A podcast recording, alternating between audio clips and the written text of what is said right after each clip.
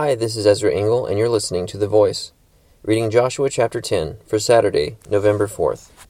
Now Adoni-Zedek, king of Jerusalem, heard that Joshua had taken Ai and totally destroyed it, doing to Ai and its king as he had done to Jericho and its king, and that the people of Gibeon had made a treaty of peace with Israel and were living near them. He and his people were very much alarmed at this, because Gibeon was an important city, like one of the royal cities. It was larger than Ai, and all its men were good fighters.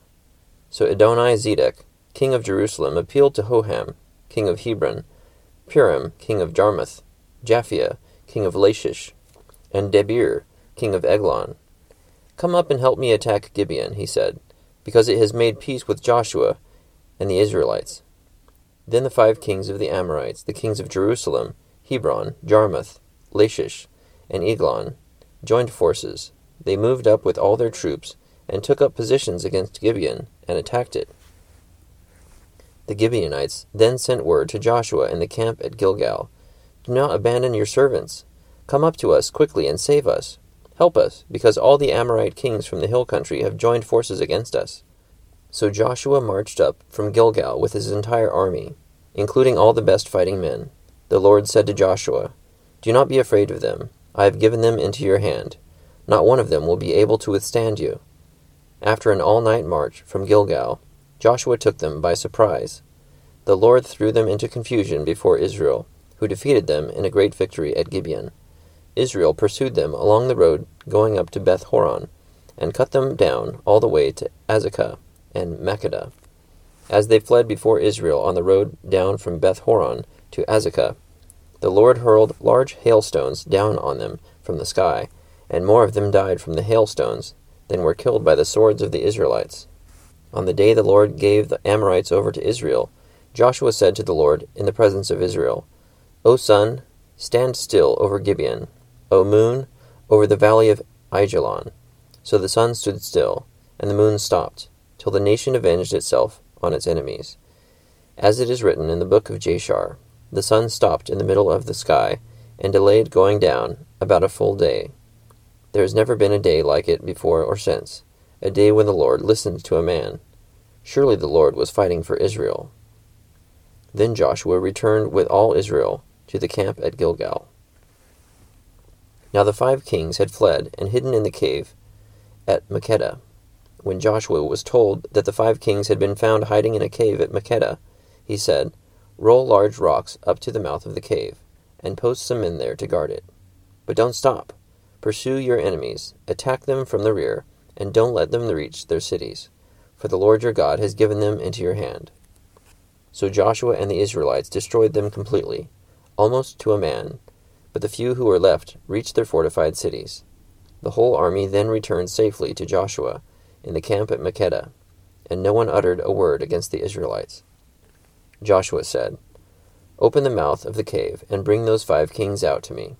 So they brought the five kings out of the cave, the kings of Jerusalem, Hebron, Jarmuth, Lachish, and Eglon.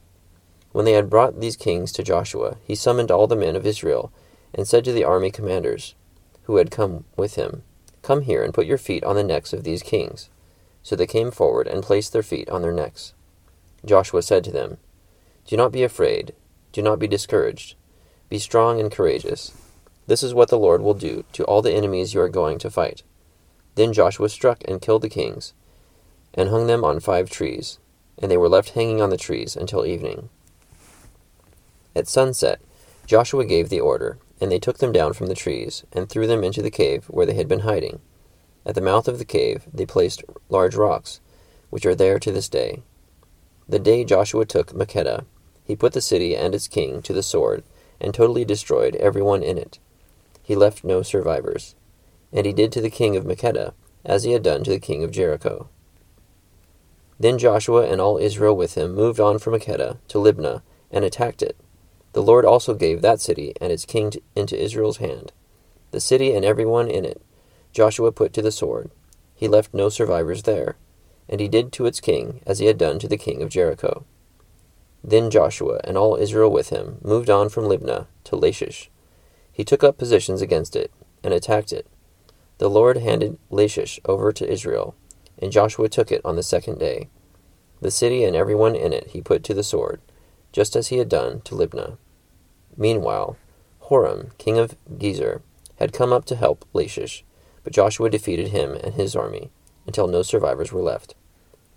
Then Joshua and all Israel with him moved on from Lachish to Eglon. They took up positions against it, and attacked it. They captured it that same day, and put it to the sword, and totally destroyed everyone in it, just as they had done to Lachish. Then Joshua and all Israel with him went up from Eglon to Hebron, and attacked it. They took the city and put it to the sword, together with its king, its villages, and everyone in it. They left no survivors. Just as at Eglon, they totally destroyed it and everyone in it. Then Joshua and all Israel with him turned around and attacked Debir. They took the city, its king, and its villages, and put them to the sword. Everyone in it they totally destroyed. They left no survivors. They did to Debir and its king as they had done to Libnah and its king and to Hebron. So Joshua subdued the whole region, including the hill country, the Negev, the western foothills, and the mountain slopes, together with all their kings. He left no survivors. He totally destroyed all who breathed, just as the Lord, the God of Israel, had commanded. Joshua subdued them from Kadesh Barnea to Gaza, and from the whole region of Goshen to Gibeon. All these kings and their lands Joshua conquered in one campaign, because the Lord, the God of Israel, fought for Israel. Then Joshua returned with all Israel to the camp at Gilgal. Joshua chapter ten. This is a lot of fighting, a lot of battles, and miraculous intervention from God, who rained large hailstones in a battle and stopped the sun and moon for a whole day. And then they went to each of the places where these five kings came from and destroyed everyone in the cities, one by one, in one campaign. Thank you for listening to The Voice.